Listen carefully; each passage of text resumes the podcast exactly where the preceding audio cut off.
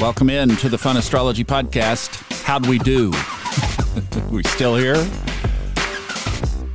Hope the full moon was good to you. I noticed on the satellite map that much of the United States, at least, was clouded over.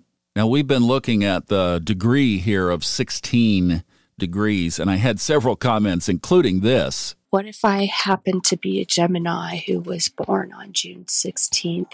Do I just need to lock my doors and pull the cover over my eyes and just not emerge today or tomorrow? Thanks, Thomas. I'll tell you what, this full moon, I think, had the energy to make all of us want to do that. it was like, what in the world is going to happen? I will admit, I am recording this before the exact full moon, so I may be a little blind or I may be redoing this episode. We'll have to see. And then Melissa, one of our faithful, faithful listeners, was up really early a couple of nights in a row. Hi Thomas, it's Melissa from Michigan. Needed to send you this message. It's 1:56 in the morning. I actually was up also at 1:22 a.m. this morning with an intuitive prop to send you this message. I only can hope, Melissa, that you got back to sleep. How many of you woke up early this week uh, on one of the days around this full moon? Some really powerful energy. And then finally, uh, my adopted kids, Sean and Brielle, and little baby Canyon down in Florida, their anniversary is December 16th. So, those of you like Jenny and Sean and Brielle who have significant events around a 16, what I would be doing, look, you know, Jenny asked an interesting question. I have a life event on the degree of this eclipse. Should I go hide? Now, let's think about this from our duality perspective of astrology. You know, one of my broadcast mentors was Paul Harvey, and Larry King asked him one time, Why don't you talk about good news? You know, news is always bad, news is always the shadow side. And the eternal optimist, Paul Harvey, said, Because it doesn't sell. He said that his own network, the ABC Radio Network or the ABC Network, tried to put on a positive only news show and it lasted less than a couple of months. You know, the same thing is true here. Negative astrology, especially the fear based, sells, and especially in the mainstream. Now, look, this eclipse, and we'll be on the backside of it now through the weekend, basically. But look, when you have the planet of conflict conjunct a full moon, as interpreters of astrology, we have to take a look at that. When you have it aspected to Saturn, we have to take a look at that but which side of this are we on right? And that's what i keep trying to hammer here is we can create our reality within what the energies of the sky are showing or reflecting to us really. So as i'm recording this in north carolina we are having an all day rain shower. I have the door to the booth open. It's quiet out the back area here and i can just enjoy hearing the rain pitter pattering on the roof and it doesn't come through in the microphone, so it's going to be a very enjoyable day. Okay, I know what the forecast is. I see the reality of it out the window, and now I can create around that. And what I'm creating, knowing the energy, is that I'm going to make this a full workday. As I look ahead, I see that there are some windows on Friday and Saturday. I'm going to get some walks in. Is any of that good or bad? No. It's just an adjustment of my reality to that reality.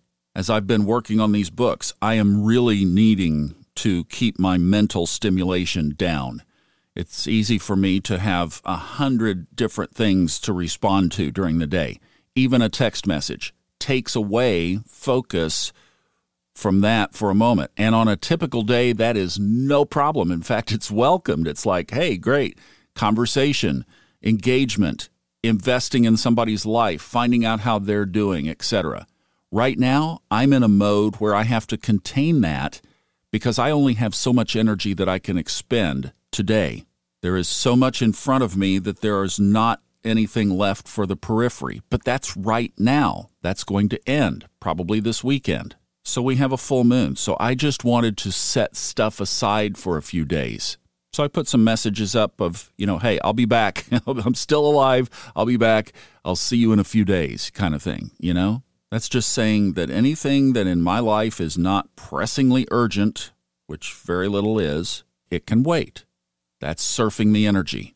You know what else that's doing? Is it's self care because I'm saying I know my limited capacity. And brain effort is also effort, right?